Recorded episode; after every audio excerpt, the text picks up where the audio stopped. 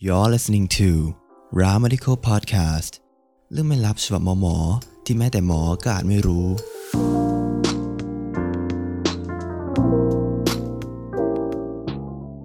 สวัสดีค่ะทุกคน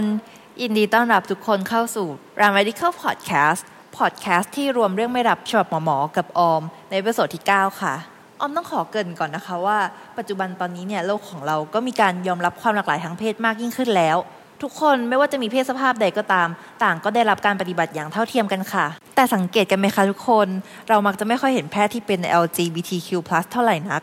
ด้วยบริบททางสังคมไทยที่แม้ว่าจะบอกว่ายอมรับเรื่องความหลากหลายทางเพศแล้ว แต่พอพูดถึงแพทย์ซึ่งเป็นอาชีพที่ต้องใช้ภาพลักษณ์ หรือว่าใช้ทักษะทางวิชาชีพสูง เรื่องนี้กลับไม่ได้ยอมรับเท่าที่ควรเลยค่ะ ดังนั้นใน episode ที่ 9 วันนี้ Trans Doctor เราก็จะมาตีแผ่เรื่องราวของแพทย์กับ LGBTQ+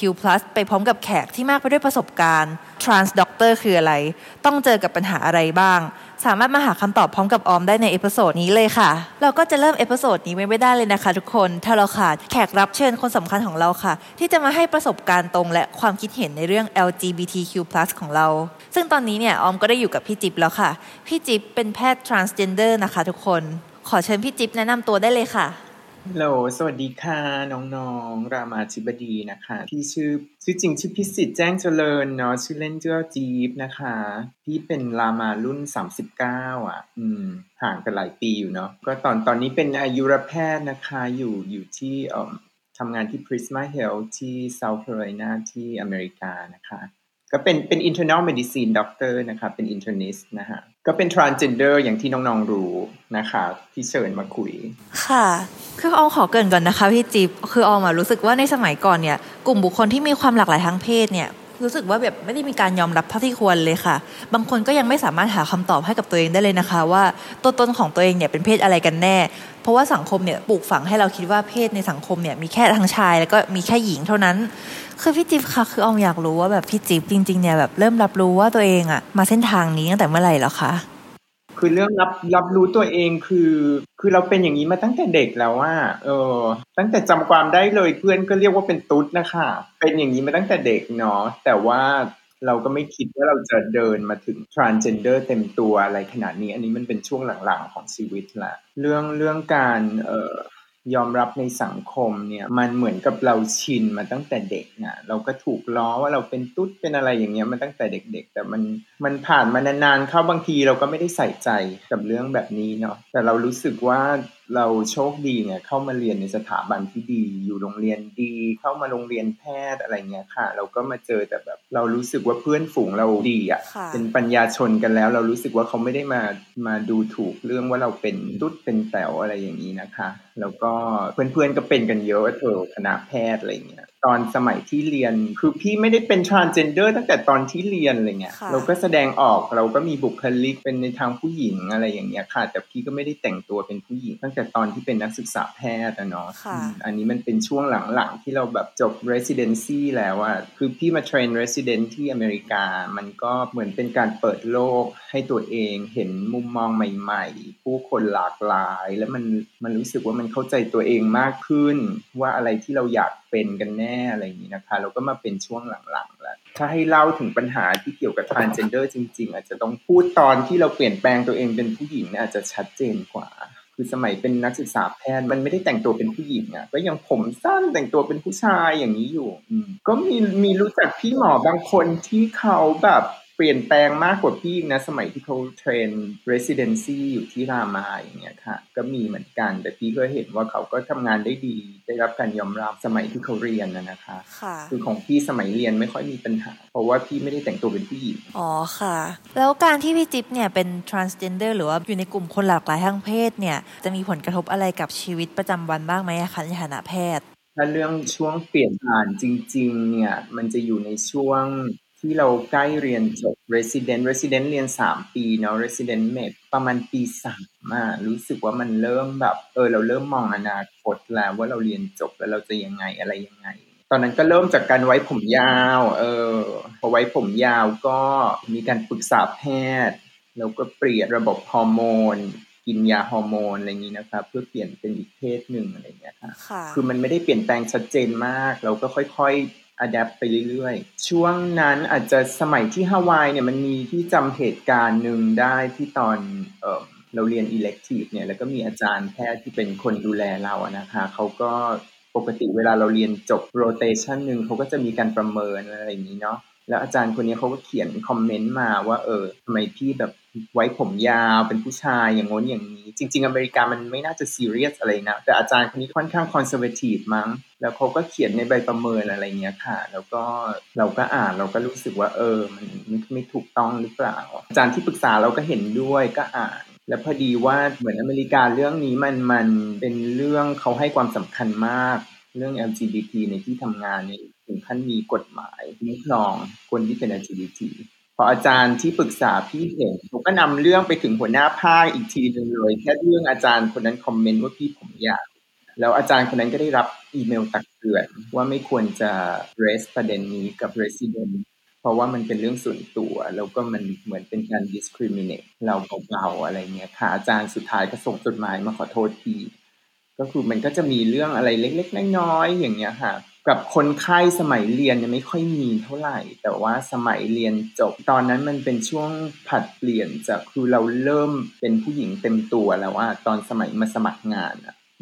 คนที่มาสัมภาษณ์เราเขาก็ด้วยความที่เราเป็น transgender แล้วเราต้องเปลี่ยนงานมาทำงานในในดินแดนที่มันเป็น southern ของอเมริกานะคะ มันก็จะแบบ conservative นิดนึง คล้ายๆ เรามาใช้ทุนต่างจังหวัด แต่แต่ดินแดนนี้มันจะแบบเป็นหัว conservative อะไรเงี้ยค่ะ เขาก็กลัวว่าเราจะทำงานไม่ได้หรือเปล่ากับคนไข้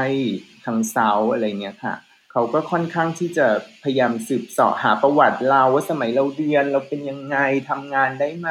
อาจจะดูมากกว่าคนปกตินิดนึงที่เรารู้สึกได้เออว่าเราเป็น transgender เพราะเขาก็ไม่เคยเจอหมอ transgender อย่างนี้มาก่อน แต่สุดท้ายเขาก็ไปหาข้อมูลมาไปถามอาจารย์ สมัยเราเรียนว่าเราโอเค performance โอเคอะไรอย่างนี้ก็รับเข้ามาทำงาน แรก ๆ เนี่ยอาจจะมีช่วงที่ตอนนั้นก็ เริ่มเปลี่ยนแปลงใหม่ๆอะเนาะบางทีมันก็เขินเขินเราก็ใช้ชีวิตเป็นผู้หญิงเต็มตัวแบบยี่สี่ชั่วโมงอย่างเงี้ยมันก็จะมีทำอะไรเขินเขินหน่อย แต่ว่ามันก็จะมีญาติคนไข้หรือคนไข้บางคนที่มองเราจะดูออกว่าเราเป็นยังไงแต่ว่าเวลาเราทำงานเราเราค่อนข้าง professional เราพยายามไม่เอาเรื่องนี้เข้ามาเกี่ยวข้อง อืม พอเรา interact กับคนไข้ดีพูดจาดี ให้ความใส่ใจ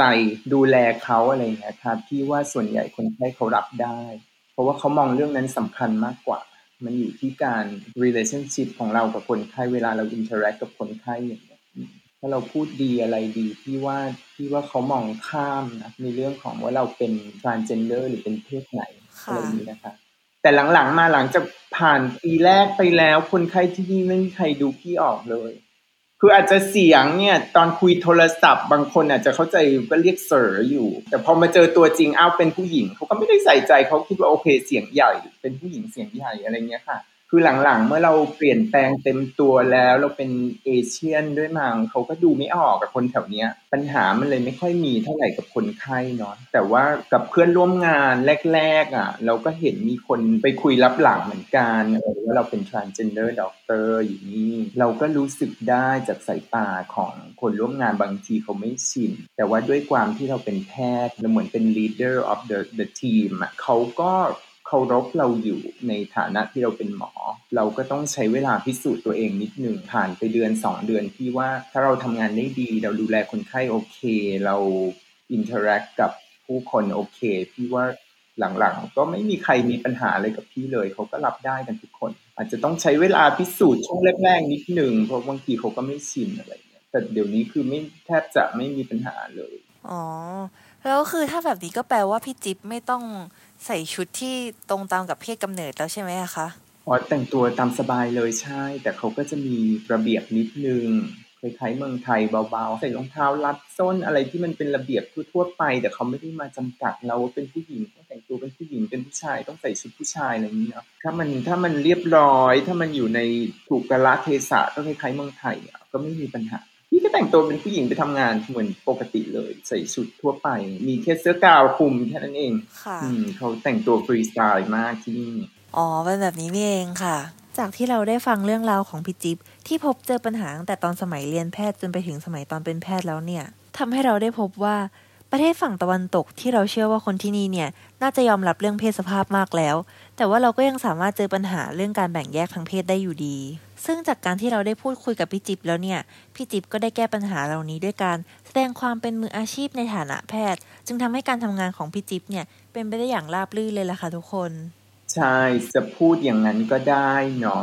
แต่ถ้ามันมีเรื่องอะไรที่เราจัดการได้อย่างเช่นเรื่องที่อาจารย์คอมเมนต์เราที่เรารู้สึกว่ามันเออไม่ถูกต้องอะไรอย่างเงี้ยถ้ามันมีมี regulation มีกฎหมายอะไรรองรับอะไรเงี้ยเราก็พูด raise ประเด็นนี้ขึ้นมาได้ แต่ส่วนใหญ่ที่ไม่ได้ใส่ใจ เราก็ทำหน้าที่ของเราให้ดีที่สุด รับมือแบบ professional เราเป็นหมอ เราก็ทำหน้าที่เป็นหมอให้ดี เวลาคนดีลกับเราเขาก็รู้เองอ๋อแบบนี้นะคะแล้วถ้าในความเห็นพี่จิ๊บเนี่ย พี่จิ๊บคิดว่าแบบอยากเห็นแพทย์ LGBTQ+ ในประเทศไทยในอนาคตเป็นยังไงเหรอคะ แบบในแง่การยอมรับหรือว่าในแง่การทำงานนะคะ ถ้าพูดพูดถึงเมืองไทยอย่างเงี้ยหรอ คือแพทย์บางทีมันก็มีกฎเกณฑ์อะไร มันมันดูเป็นอาชีพที่แบบ ดีลกับชีวิตคนเนาะความผิดพลาดนี่แทบไม่อยากให้มี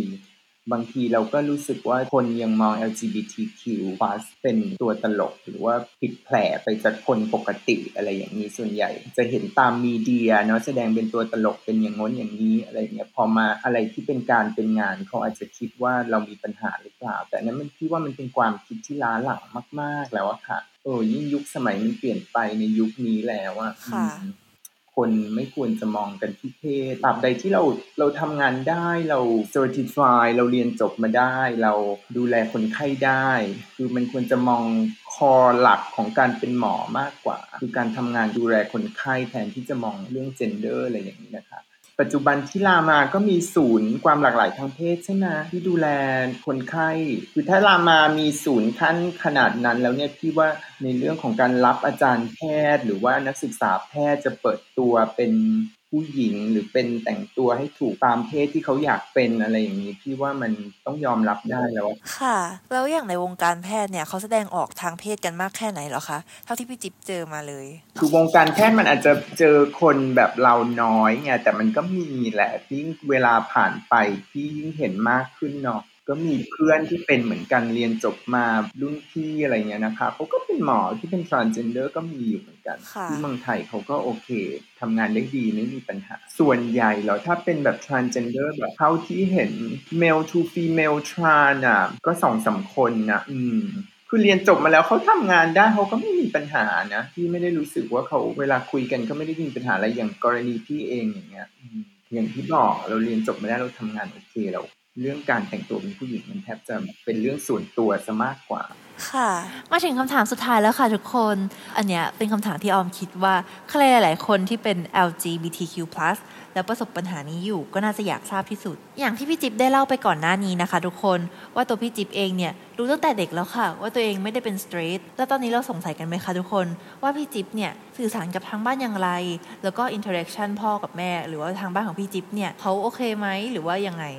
คือที่บ้านเนี่ย คือกับแม่พี่พี่ก็เป็นคนสนิทกับแม่มาก คือแม่ก็รู้สึกนิสัยว่าลูกเราเป็นลูกสาวอะ่ะ ฉันรู้สึกได้ว่าแม่ฉันรู้อะไรเงี้ยกูตั้งแต่เด็ก ๆ เลย เราก็จะเล่นแต่ตุ๊กตาเราเราจะขอเล่นแต่ตุ๊กตาหุ่นยนต์นี่คือโยนทิ้งเลยเราไม่เอาอะไรทั้งสิ้นเราจะเอาเสื้อผ้าผู้หญิงเล่นขายของอะไรเงี้ยเออแม่เราก็เราเรารู้สึกว่าแม่เราก็ รู้สึกมาเรื่อยๆอะแต่เราบางทีเราก็ไม่พูดกันในบ้านอย่างเงี้ยบางทีเราก็อายๆแม่เราเองเหมือนกันว่าเราไม่ได้ไปบอกว่าเราเป็นอย่างงนอย่างนี้เนาะแต่ว่าพอมาถึงเวลาที่เราต้องเปลี่ยนแบบ เราอยากเป็นผู้หญิงเต็มตัวเขาต้องเห็นว่าเราเป็นผู้หญิงแต่งตัวเป็นผู้หญิงอะไรอย่างเงี้ยมันก็ถึงเวลาที่ต้องบอก ตอนนั้นพี่ก็แอบกดดันเบาๆ ทั้งๆที่ก็สนิทกับแม่กับพ่ออยู่เนาะแต่บางทีบางทีเราเก็บตัวอะไรอย่างเงี้ยมาตลอดเมื่อเมื่อถึงเวลาที่เราต้องบอกจริงๆอะตอนนั้นใช้วิธีไหนรู้ไหม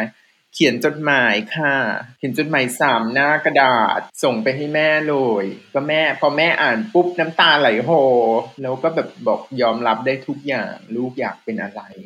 ตอนนั้นคือพี่อยากเป็นผู้หญิงเต็มตัวพี่ก็บอกแม่ว่าพี่ขอ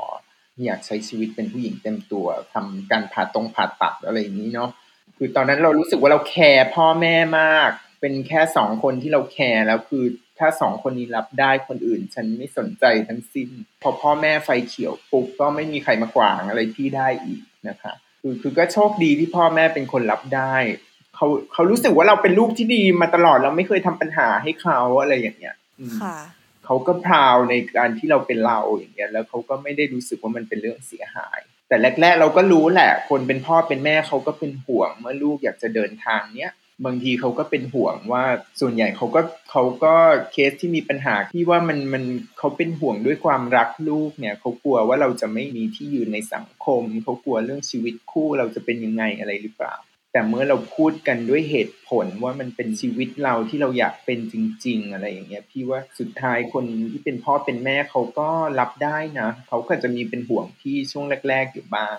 ถ้าเขายังรับไม่ได้ฉันก็คงจะต้องใช้เหตุผลพูดจนกว่าพ่อแม่จะรับได้ค่ะ เพราะว่าเราไม่ได้รู้สึกว่ามันเป็นเรื่องที่เสียหายอะไรเลย มันเป็น personal life ของเราเราอยากดำเนินชีวิตแบบนี้แล้วเรา happy กับการเป็นแบบนี้แล้วว่าพ่อแม่เขาเข้าใจพี่ก็โชคดีที่พ่อแม่เข้าใจค่ะใน episode นี้เนี่ยออมก็คิดว่าต้องมีท่านผู้ฟังที่อยู่ในกลุ่มบุคคลที่มีความหลากหลายทางเพศฟังอยู่แน่เลยค่ะพี่จิ๊บออมก็เลยอยากจะถามพี่จิ๊บว่าพี่จิ๊บมีอะไรอยากจะฝากถึงกลุ่มบุคคลเหล่านั้นไหมคะ คนที่ยังไม่กล้าแสดงออก ยังไม่กล้าเปิดเผยตัวตน ไม่ต้องในฐานะแพทย์ก็ได้นะคะพี่จิ๊บแต่ว่าออมรวมถึงแบบทุกอาชีพเลยค่ะ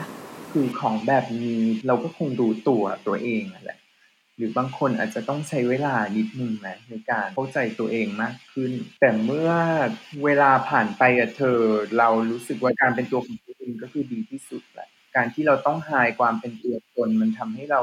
บางที personality บางอะไรบางอย่างของเราเวลาออกไปเจอผู้คน interact เพื่อนร่วมงานเพื่อนฝูงอย่างเงี้ยมันอาจจะมันอาจจะมีผลกระทบนะถ้าเราพยายามหายความเป็นตัวเองของเราอยู่ พี่ก็รู้สึกว่าวันหนึ่งนั่นแหละ เราพี่เห็นหลาย ๆ คนแม้แต่เพื่อนพี่เองเรียนรุ่นเดียวกัน สมัยเรียนก็เป็นผู้ชายเอาจบออกมาแล้วเห็นอีกทีถ่ายรูปกับสามีขึ้นเฟซบุ๊กไปแล้วอะไรอย่างเงี้ยนะคะ คือสมัยเรียนบางทีมันเราเราเป็นหมอแล้วยุ่งกับการเรียนมากๆแทบจะไม่มีเวลาไปคิดถึง ตัวเองหรือว่าเราจะเปลี่ยนแปลงเป็นผู้หญิงเหมือนสมัยที่พี่เรียนเราเดดิเคทกับการศึกษา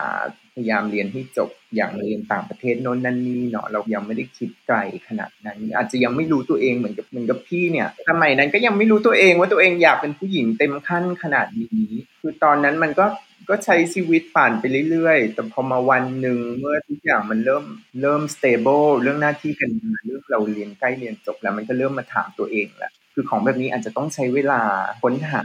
แต่ว่าการเป็นตัวของตัวเองก็ก็ยังไงก็ดีที่สุดนะเนาะก็รู้สึกว่าเรายอมรับตัวเองได้ เราก็ทำให้เรา value ตัวเองมากขึ้น แล้วเราก็อาจจะใช้ชีวิต happy มากขึ้นนะคะมันมันแล้วแต่แล้วแต่คนน่ะ บางทีความหลากหลายทางเพศอย่างอย่างที่บอกมันมี plus เข้ามาด้วยอย่างเงี้ย LGBT plus เดี๋ยวนี้มันมี gender fluid อะไรโน้นนั่นนี่คือเซ็กซ์ที่เป็น binary เป็นหญิงกับชายเนี่ยพี่ว่ามันอาจจะเป็นความคิดที่ล้าหลังไปแล้ว เรื่อง gender นี่มัน fluid มากๆ เพราะฉะนั้นการ identify บางครั้งก็อาจจะยากว่าตัวเองอยู่ category ไหนเนาะแต่ว่าการรู้ตัวเองที่ว่าผ่านไปผ่านไปเดี๋ยว เราก็รู้ตัวเองเองอืมพอเรามีเวลาคิดคิดมากขึ้นอะไรอย่างเงี้ยค่ะ ก็ประมาณนี้เนาะและสุดท้ายสำหรับพี่จิ๊บ ในฐานะแพทย์ transgender พี่จิ๊บก็หวังว่าสังคมเนี่ยจะไม่ตัดสินแบ่งแยกเพศกับแพทย์ LGBTQ+ อย่างไม่เป็นธรรมค่ะ และวันนี้ออมก็ขอขอบคุณพี่จิ๊บมากๆนะคะ ที่มาแลกเปลี่ยนประสบการณ์ แบ่งปันแนวคิด แล้วก็มุมมองให้กับพวกเราใน episode นี้ค่ะก่อนจะจบ EP นี้ไปเราขอฝากแบบสอบถามเพื่อนำไปพัฒนาและวัดผลการตอบรับของรายการให้ดียิ่งขึ้น ซึ่งสามารถสแกนผ่านทาง QR code หรือลิงก์ที่ขึ้นไว้ได้เลยนะคะ สำหรับ episode ใหม่นั้นจะเป็นเรื่องเกี่ยวกับอะไรและจะรับแค่ไหน สามารถติดตามได้ผ่านทาง YouTube RAMSC Official และ Spotify Ramadical Podcast ทุกวันศุกร์หนึ่งทุ่มค่ะ ไปเจอกันใหม่ใน episode หน้ากับออมนะคะทุกคน สวัสดีค่ะ